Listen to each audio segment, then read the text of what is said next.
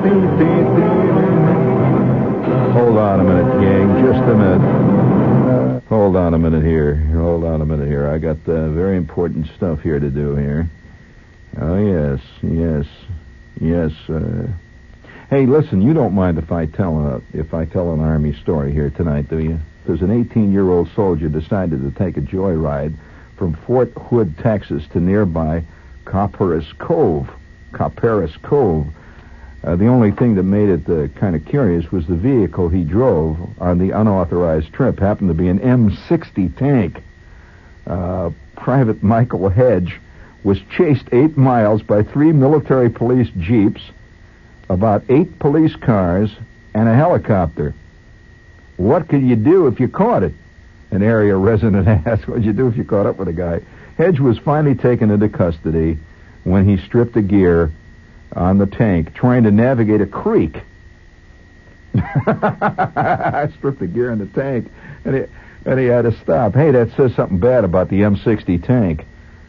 I mean, if he couldn't get through a creek, either that or he didn't know how to drive it. But you know, I'll, I'll tell you, I, I almost started a story about this kind of thing because, you know, eh, eh, this this is this is this is an absolute uh, human failing. I mean, when you get in when you get in the immediate proximity of really high-powered equipment, whatever the high-powered equipment is, man, and um, maybe it's largely male. I don't know whether whether the female of the species has this same urge. I, you rarely hear of a of a girl jumping into a uh, into a tank and driving it across the fields.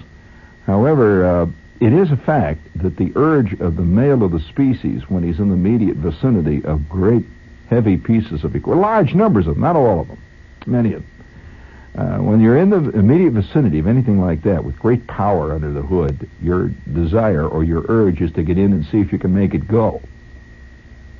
Now, you may not have that urge. You may not have a lot of other urges either. I'm not going to argue that. But I'm saying here that this is a common feeling, and it's just a, a thing. And, and if you're around it any length of time, you eventually, the chances are, will give in to that, that terrible temptation. And I had a thing happen to me, and I don't know whether any of the law officers are listening. This is a, by way of a confession. And I might say, like, like, uh, you know, like all other guys that are led down into the primrose path of crime, uh, it all comes about usually from bad company.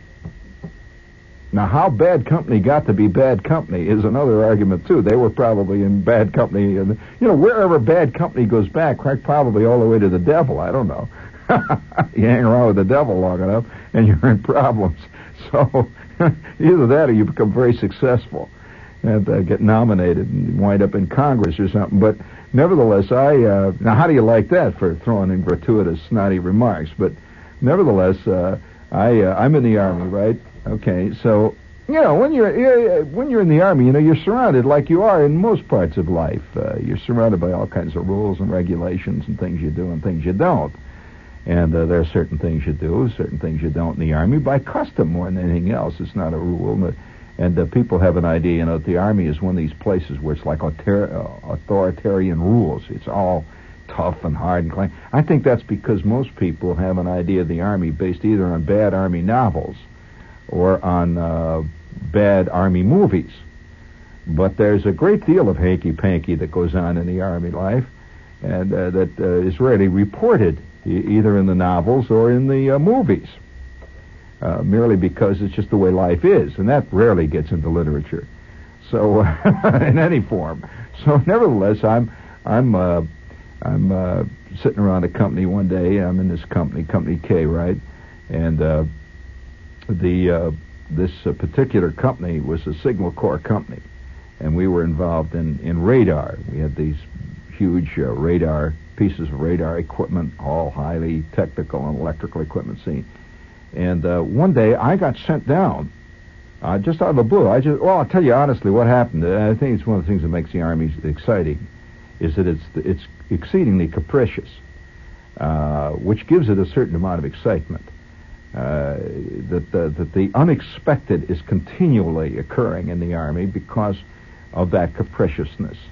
Now, if you're walking down the street uh, here in New York, and uh, you're you know you're a civilian, right? You're walking down the street, and uh, let's say you're at 34th Street, okay, Sixth Avenue. You've been there, right? Walking along. Now it would never occur to you somebody jump out of uh, say Macy's, right? Out of the out of the door of Macy's, an executive at Macy's, right? Let's say he's an executive. He's got a flower at a buttonhole. He's not going to come jumping out on, on Sixth Avenue and say, "Hey, you, you, yeah, yeah, the guy with a blue shirt, come on, let's go, get on a stick, come on, move." All right, and you, you run over there and you get, you say, "Yes, sir." He says, "All right, come on, you're going to work here, uh, putting you in the tie department. All right, come on, let's go. We're going up on the fourth floor." That would never happen to you. Where suddenly you're told that you're going to work in the tie department, would it? Of course not. However, that is a common occurrence in the Army. Uh, just that exact thing.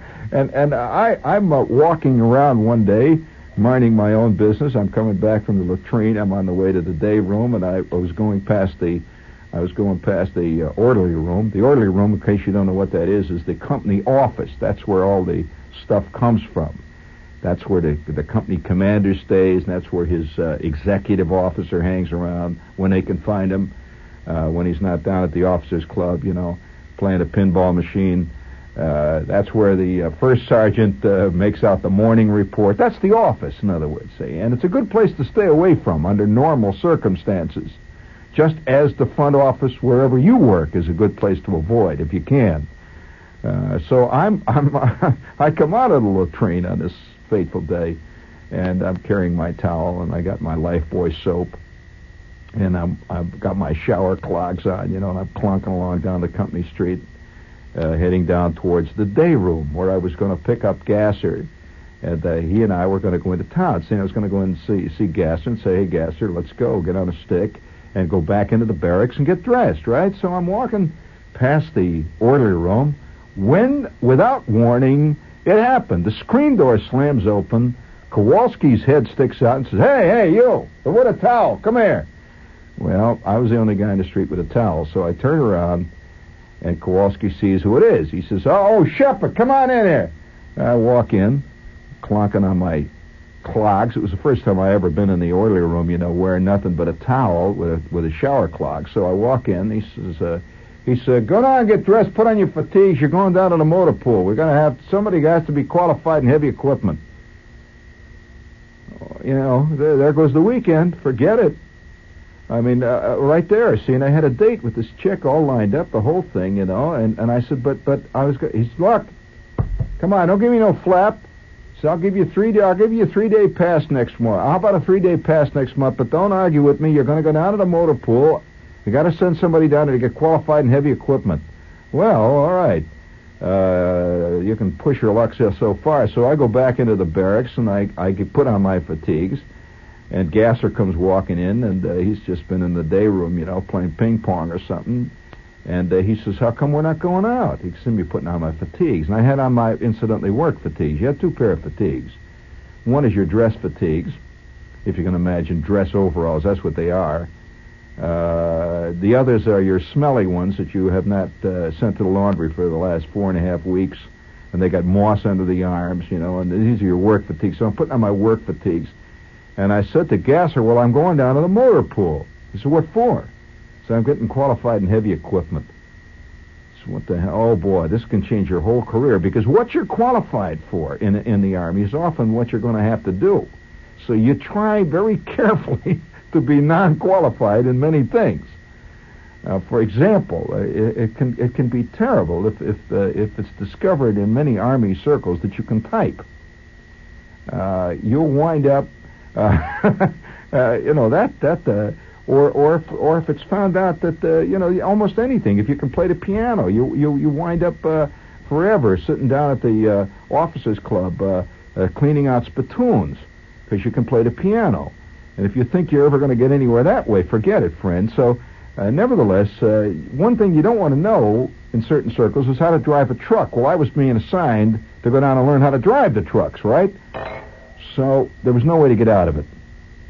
So half an hour later, I'm down in the the uh, motor pool. The motor pool is this great big garage. I started to tell this story here a couple of weeks ago. Remember, Jerry?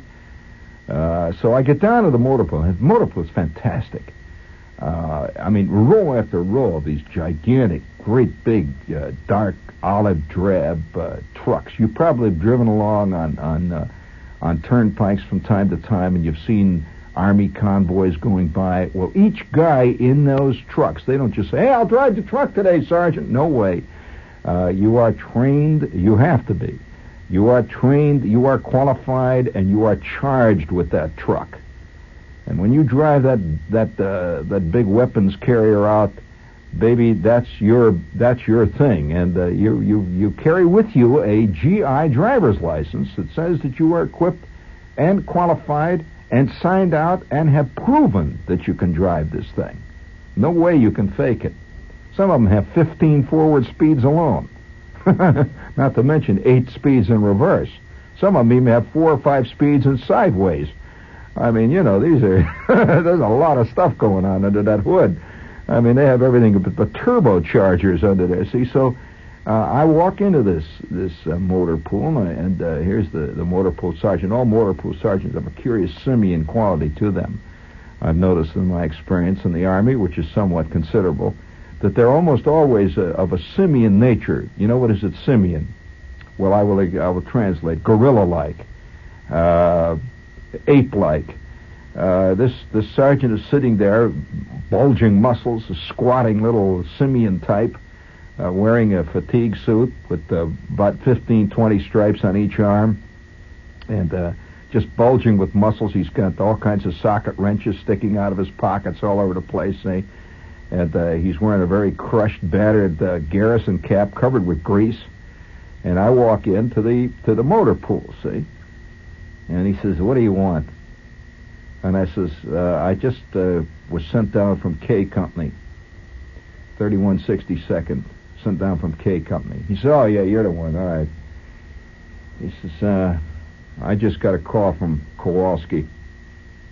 I said, Yeah. See, they check, double check all the way down the army. They're not just going to goof off, you know.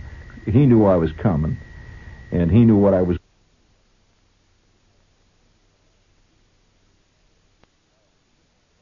me to, to borrow a jeep and drive it to town to go to the USO and see whether they're having uh, tuna salad sandwiches tonight. Uh, no way. He knew what I was there for. so he says, I just got a call from Kowalski. I says, you have? A call from Kowalski, huh? He says, yeah. He says, I got a list of what you got to be qualified in. A list of what I'm going to be qualified in? That's a boggling thought. Uh, now, most of you think in terms of learning how to drive a car, right? Well, I have a list of what to be qualified in. You know, and, and they had some monsters. There, there, I could see them looming on the horizon in this motor pool, maybe eight, nine, ten stories high. 15, 20, 30 wheels, you know, with great big treads in between them, link treads, that kind of mounting, uh, you know, 20 millimeter cannons out of the hood and that kind of stuff, you know. And, uh, yeah, real monsters. It reminds you, this is WOR New York. I mean, talk about technical monsters. Yeah, I stand there, you know, waiting for this guy, and he's picking his teeth. See, he's quietly finishing his coffee. One thing about being in the motor pool, these guys are absolutely a. They have a, an old enclave in themselves. You see, they're in charge of transportation. How many times have you gone down to a garage, you know, one of these big garages, midtown garages? Have you noticed the curious, insolent, arrogant air about people in big garages? Why? Because they have control of something which is extremely basic to man's daily life, and that is mobility, right? So they're arrogant. They're in charge. Now, now you're not going to find a guy that is in charge of, let's say, a pool cues. Uh, if you go to a place where a guy is handing out beach balls, Ed, do you agree that a guy handing out beach balls is not in exactly the same position as a guy who's able to give you a car for the weekend. Right. One is very necessary to your existence, the other is a peripheral luxury, which you may or may not want. I mean, you may or may not want a rubber duck to ride on. But I'll tell you this, a set of wheels, when you've got something good going in town, is pretty, pretty necessary, right? So there is a certain arrogance that uh, that comes from guys that are in charge of various things which are basic to man's life. Have you noticed the arrogance of a of a guy behind a butcher counter. Uh, you know, you know, he's got he's got something you want. And when you want a steak, you want a steak. There's nothing you you can kid yourself all you want, but a peanut butter sandwich is never going to do what a steak will do. It's an aesthetic thing, right? So he's got a certain amount of arrogance in the in the basic human knowledge that he is in touch with something which is primary, not peripheral, but primary. So here's this sergeant sitting there. He doesn't have to take any lip from anybody. As a matter of fact, colonels would come down on their hands and knees begging for a car for the weekend. He's got them there, see? He's in charge. So he leans back in his swivel chair. By the way, this guy was one of the great characters I ever met in the Army. I only spent two days with him, and I'll never forget him. And I never did know his name. He just called Sergeant. So, Motor Pool Sergeant. That's he's a sergeant. In fact, when Kowalski sent me down, he says, talk to the sergeant down at the motor pool. I said, okay. And that's all he was. And he was a little tough simian guy, had a crew cut, and he was uh, wide. He had these uh, these these hand-fitted fatigues covered with all kinds of exotic greases, and uh, he's squatting back down there in his little office, little square office, about oh about double the size of the average Manhattan street phone booth. And uh, he's sitting there saying he's drinking his coffee, which he has on a hot plate, which is incidentally supplied to him continually by a corporal who appears from between two trucks I don't know what you know what that arrangement was, but this corporal would come up from between two trucks with this uh, with this jug of coffee, and he would bring it in, and he would fill up this this uh, this Silex thing that this guy had on this coffee pot maker, this heater thing. Saying he'd come in pouring more coffee. He'd go out. He never said a word. So the sergeant is drinking his coffee in a GI cup. GI cups, by the way, do not have handles. In case you're curious, uh, they're more like mugs, you know. So he's the big white ones, you know, the kind. So he's drinking the coffee, picking his teeth, and uh, he looks up at me, and he says, uh, "Signal Corps, huh?" Well, you see, I have to explain something to you. The motor pool uh, deals in transportation for all the units that are around there. You can be engineers, you can be quartermasters, you can be everything else you want. But the one thing they all share in common is the motor pool. That's why it's called motor pool. So he didn't belong to the signal corps. He didn't belong to the transportation corps, anything. He belonged to the motor pool. And uh, so he says, uh, signal corps, huh? I said, yes. Because you're very careful about this. Because there's, a, there's an entire hierarchical thing in the Army. I said, uh, yes, signal corps. Oh, boy. He leans back in his chair. He says, one of them slide rule guys, huh? Probably went to college, huh? oh, boy, I love it when you college guys come in here. You guys don't know. Uh, I have to censor this this point, friends. Uh, for those of you who are curious about what he said, uh, he referred to a portion of the anatomy. He said, You guys don't know, well, this portion of the anatomy from a banjo. When it comes to anything that has to do with wheels turning around, well, I wasn't going to take issue with this guy because, see, first of all, I was down there under duress, and I could only make it worse. You, you see that for starters. Now, I had been working on cars ever since I was about three years old, as you probably have too, Ed, one kind or another. So I could probably have ground a valve just as well as that sergeant. In fact, I know I could have. But you don't bring these things out under certain circumstances, you just say, well, yeah, you know. Because you let him go with his thing, see? And he follows it up. His boy, I love you guys on the Signal Corps. Hey, I don't know what whatever happened to any of you guys. You had to get in the Army. oh, God, that Signal Corps. You mess around with them radios. I mean, guys you know, but I bet you spend, spend all your time testing tubes, huh? Something like that. I said, no, not really. Ah, come on. I know what you guys in the Signal Corps do. I know what Kowalski does down there. All right, uh, I got a list of what you got in line. And he, you know, he doesn't offer me any coffee. He's got a jug of coffee growing out out of that top of that coffee heater. He doesn't he doesn't offer me anything, you know. And I'm still standing around in my fatigues and it's hot in this little office. And finally he says, I got a list here. Let's see. How come you want to? How come you you guys have to have to be qualified in the prime mover? His first I heard of it, you know. I said, I don't know. The Kowalski said he's, uh, you know, prime mover. Well, I want to explain to you what a prime mover is. It's it is what the word implies. Prime mover. A prime mover is probably the biggest truck that God ever created. The hood alone would reach to maybe the third or fourth floor of the average apartment building in New York. And uh, it has probably a minimum of seven, eight thousand horsepower under the hood.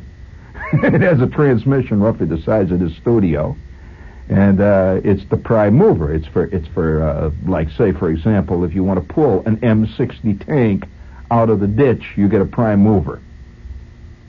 I mean, it's bigger than the big ones. So, and it's also used to move things like 18 tons of uh, of uh, solid steel from one place to the other. So I said, "Yeah, I guess we have to learn how to about the drive the." Prime. I had no idea why Kowalski wanted us to learn to drive the prime mover, but there it is. See, he said, "How come you have to learn to? Uh, what, what is this about getting uh, uh, getting checked out on a half track?" I says, uh, "Is it on the list?" Uh, you damn betcha it's on the list. Half track. Let's see. I got half track. I have a weapons carrier. I have, uh, let's see, I have prime mover. I have utility vehicle one and two. I have, uh, how come you, what, what is it, what is it with the duck? I says, the duck? Uh, maybe you don't know what the duck is. Do any of you know what the duck is? That's the amphibious vehicle. It uh, roughly looks like an LST with wheels on it and a propeller in the back. He said, what is it with the duck? He said, we only got one duck and it's been already checked out. I said, the duck is out, huh? He says, yeah. He said, you're going to have to come back tomorrow for the duck. He said, all right, come on, let's go. He said, you got a driver's license, civilian? I said, you bet. See, so I whip in, I get my wallet out, which, uh, by the way, had inscribed on it souvenir of Roy Acuff. I had a Roy Acuff wallet, which I wish I still had. Did you know that I had a Roy Acuff wallet? Now, you've heard of Roy Acuff wallets, haven't you? I had a Roy Acuff wallet, which I carried all through my Army career, and incidentally, every time I was in trouble with any kind of an illiterate MP or first sergeant, uh, when I sensed problems, I would whip out my wallet without, you know, like like I was pretending I was doing something else. I'd take out my wallet, and he'd see the Roy Acuff. I was already automatically in. He'd say, "You dig Roy Acuff?" I'd say, "Oh yeah." He'd say, "Oh man, smoke on the water. There'll be smoke on the water tonight. And I said, yeah, man, man. And uh, so you get you get by with little things like that. You learn those tricks, see. You don't know about you don't know about the great speckled bird. You mean you never heard of the great speckled bird? That's Roy Acuff's famous tune. And so I'd sing this great speckled bird once in a while when I wanted to make it up, you know, with the first sergeant down there. But uh, nevertheless, uh, I, I uh, I, I whip out my Roy Acuff wallet, and, and uh, he, he takes a look at my driver's license, says okay, and he makes a little note on a blue slip of paper, writes the number of it down. He said, follow me, soldier, and he said, uh, take that blue slip of paper with you, and don't you ever let that out of your sight. Now, it's a little blue folder, roughly the size of two uh, Social Security cards folded over together. It's a little folder, see. And on the outside, it printed in uh, black type, it said the U.S. Army Certification Record, motor vehicles. And it had all kinds of seals and stuff on it. It's an Army uh, driver's license. But in the inside of it, there are like 50 little blank lines for various types of vehicles that you can be uh, checked out in. So it isn't just like a U.S. Uh, regular signal. Well, uh, you take your, your regular driver's license. doesn't tell you uh, what kind of a car that you're uh, okay to drive, does it? And yet that's kind of funny. I've often wondered about that. You go down and get a driver's license, and you're qualified to drive not only a little Pinto, but you're also qualified to drive a 400 horsepower uh, Mark IV, we'll say. Two different kinds of vehicles entirely. And I would think that we would we would start making a little differentiation, but we don't, you know. But uh, nevertheless, in the Army, they do. You got to be qualified for each one of these babies. So the first thing we get into, he says, well, he said, you've been driving around a lot. He said, you probably know he's no problem with the with the utility vehicle, which incidentally is known commonly to the uh, to the non-Army types as the Jeep. So uh, we get into the Jeep. And he says, "All right." He says, "Let's see, let's see you put her in gear." He wanted to just check to see whether I knew how to work that that, that gear shift, you know. So I throw it into gear, and away we go. See, so I want see, I want to see you do a couple of S turns around. They have a little course there set up with pylons. So I'm doing these turns in and out, having a hell of a time with a Jeep. See, I love to drive that thing. So, you know, I'm driving back and forth, and so we, we, we about five minutes with the Jeep, you know, it's all over. So we pull around to the side of the motor pool, and he takes out my little blue thing. He says, "Give me the card." And he writes his name down there. Uh, sergeant, the master sergeant motor pool, he writes his name down and he puts down there the date that I was qualified to drive that that uh, army vehicle. And uh, so he says, all right, he says, let's get going there. So we walk on and there's a lot of mechanics working on stuff, see, all around this place. He wasn't the only guy. There was about a hundred guys working, but he's in charge, you know. So we walk on down a long line, and the next thing we know, we are standing by the half tracks. Well, I explained one night to you what a half track is like. This is a big, big piece of gear. Has a big track on the back. That's called a half track because of that big track, which most people would think is a tank tread. It's a tread, and uh, it's a oh, it's a it's a lot of lot of vehicle. Now I don't know what one of these babies cost, but uh, I suspect in the very large round figures, very fat figures. And so he says, "All right." He says, "Get up there." He says, "I'm going to show you." He says, uh, "Get it, get on the get on the passenger side." So I'm going to show you how you. He says a little tricky here. He said uh, because you see you got the, you got reversible treads and you you have to watch out for this baby. He said because you make this sharp. He says this baby will pivot right in its own length. He says, now it will pivot because what I do is apply power to the left tread or I apply power to the right tread. They they they work independently. He says it's not like the same as your car with the differential. So he says, I will pull out this now, this lever, and I'll pull this one out, and I'll give different power. He said, now you watch carefully. He said, I'm going to make a left pivot turn. He starts this baby, and she roared. Oh. And you could just feel that power roaring up through the guts of that, that machine. And you could smell the oil. It's got a heavy equipment has a smell to it. Uh, it has a smell of, of uh, hot oil, and uh, all all of it is very it's an exciting, curious smell. So he he roars around. You can see, he, and it has a big flat steering wheel, you know, kind of wheel like like big cross country buses have. he roars around this thing, and he back and forth. He backs it up, and all the while I'm watching, and he gives me my chance, and I drive that baby. And oh man, well then is when it happened. Sun is beating down, awful hot. So we're driving along in this big old half track with these great big treads in the back. He says to me, so I want, I want, I want, to try you. He said, I want to try you out on some cross country. So I said, okay. He said, drive it through the, right through the gate there. Just drive right on through the gate there. And he said, uh, we're going to go right across that road. He said, and you see that field over there? We're going to cut right across that field. He said, we're going to go down and, and a couple of ditches over there. And so I want to cut down in them ditches. And he says, we're going to drive up on the other on the field on the other side. Now let's go. Come on, move it. Come on, give it, give it a little gas. Don't be afraid of it. Now give it, give it some power. So I roar up to the gas pipe and oh, what a sense of power! See, so I'm kicking this thing, and I roar up to the gate, and the MP sees it's the sergeant. See, he knows him, so they wave, and out we go. Now we are out of the camp. Listen carefully to me. We are now out of the camp. We are out in the civilian world. And driving across this road, which is always exciting to get out in the civilian world with a piece of GI equipment because it's showbiz. People outside of the camp always would look at all this stuff with great awe. Anytime an army, uh, an army vehicle, as it's called in the in the army, a, a vehicle, a GI vehicle stops any place, people look in it, you know, because it really has a lot of exotic stuff, radio equipment and all this stuff tanks on the side for for fuel and for water and all kinds of special tires and that.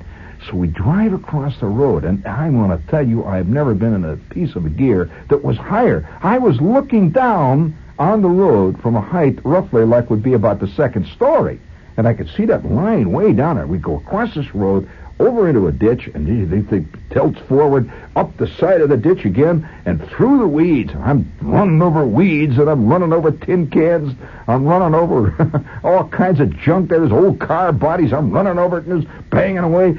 And so we drive about a half a mile over these woods and weeds, see? At which point the, uh, the sun is getting hot. Man, it's getting hot. The sun is beating down on the two of us. The top is back on this thing. It has a canvas top. You know, that folds. You've seen those things with that canvas sagging top, so we get the top pulled back, and the dust is flying in, and we're banging over the creek beds and hopping in and out of holes and uh, bashing our way through ditches, and the dust is flying up. And the sergeant, he's say, he's hanging out at the front of the thing. He says, hey, "You're doing pretty good." And I said, "Yeah, fine, sir. Watch this." So I do another big U-turn and fly up to the side of a culvert, and the the hot sun is beating down, and that was what our downfall was. That hot sun. We've been out for about a half an hour when the sergeant says he's enjoying it. See, I can see that we're just popping around all over the field there. And I have no desire now to go back because I'm enjoying it. I never realized I would have fun down at the motor pool. See, I'm having a hell of a time. When all of a sudden, out of the middle of all this uproar, the sergeant hollers at me. He says, "Hey, how'd you like a beer?" And the motor is roaring. You can't hear. You know, uh, this has got a tremendous roar. He says, "How about a beer?" And I said, "What?" He said, "I want a beer?"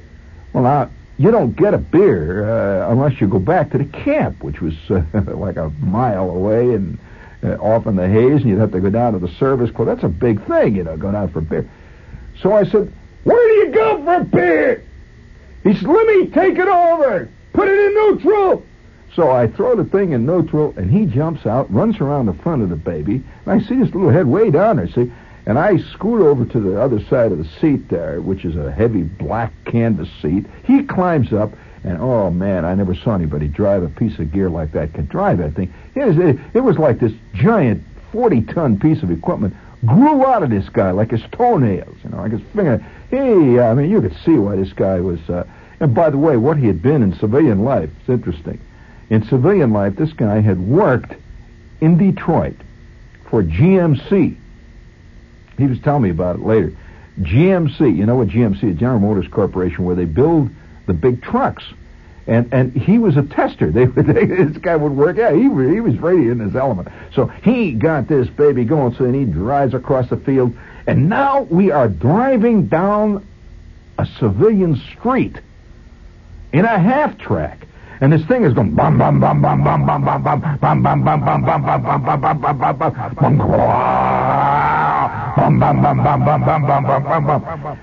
These treads were pounding the streets, see, clunking away down there, and I could see cars around me. You, uh, have you, know, have you ever been in a position of being able to look down, look down on the cab of a five-ton truck?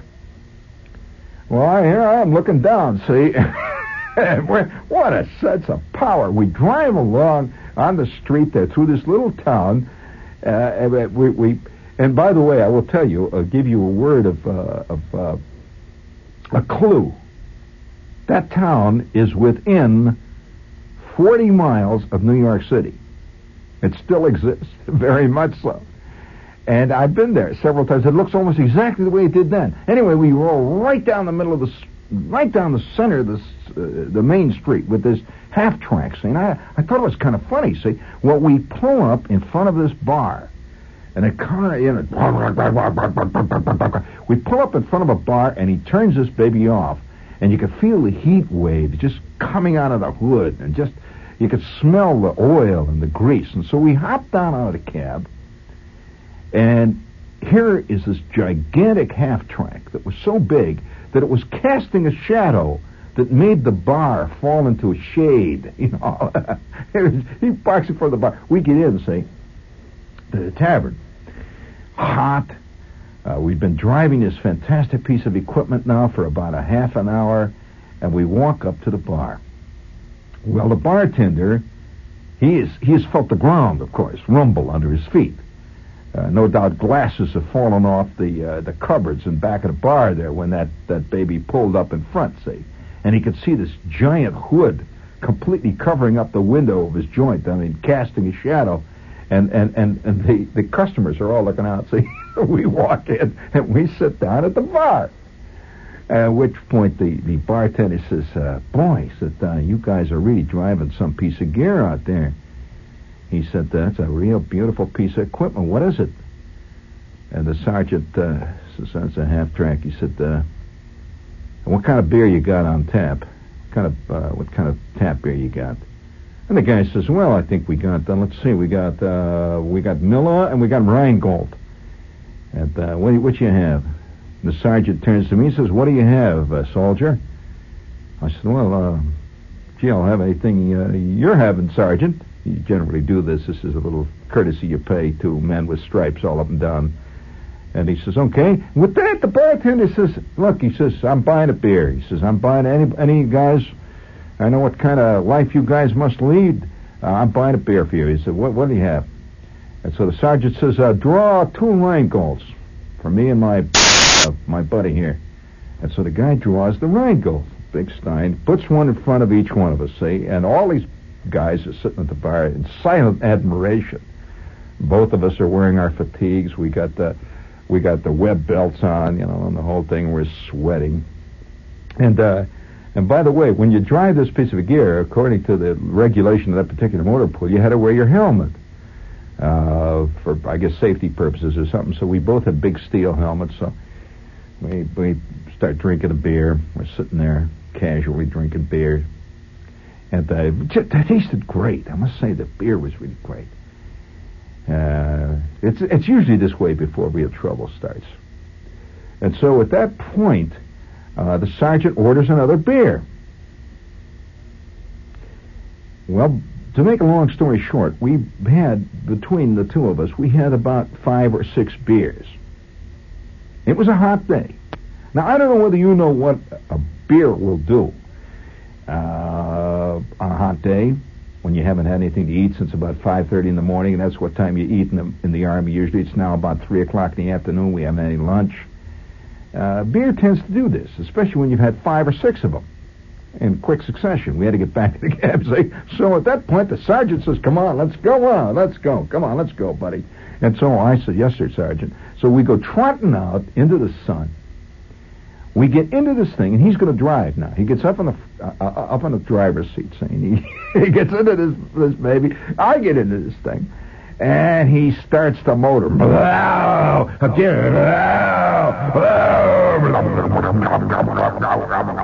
Heat pouring up and he grabs the lever on the front of this. This uh, the levers all come out of the dashboard in these things that, that operate the various uh, the, the, various half tracks, the various treads, one way or the other. He pulls one out, throws it in gear, and I hear behind me, I hear clunk, just like that.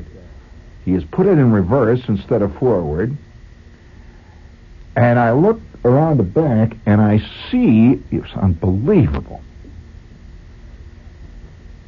we, have flattened an Oldsmobile. He just backed it up over the hood, and that hood has been lowered a foot and a half. This didn't even bother him. Not only that, we have run over a, a, a fire hydrant, and the water is squirting up in the air. It's squirting in a long stream over us, and we sit there, you know, and he says, all right, come on, let's get in that gear there. He's going to ignore this completely. He throws it and first, we start rolling down the street. Ga, ga, ga, ga, ga, ga, ga, ga, ga, ga, ga, ga. I don't have to tell you, a black and white car pulled up with green, yellow, red, blue, and purple lights comes pulling up next to us. And he says, Get out of that, get out of that thing, you two guys. Come on, get out of here. And the two of us come climbing down out of our half track.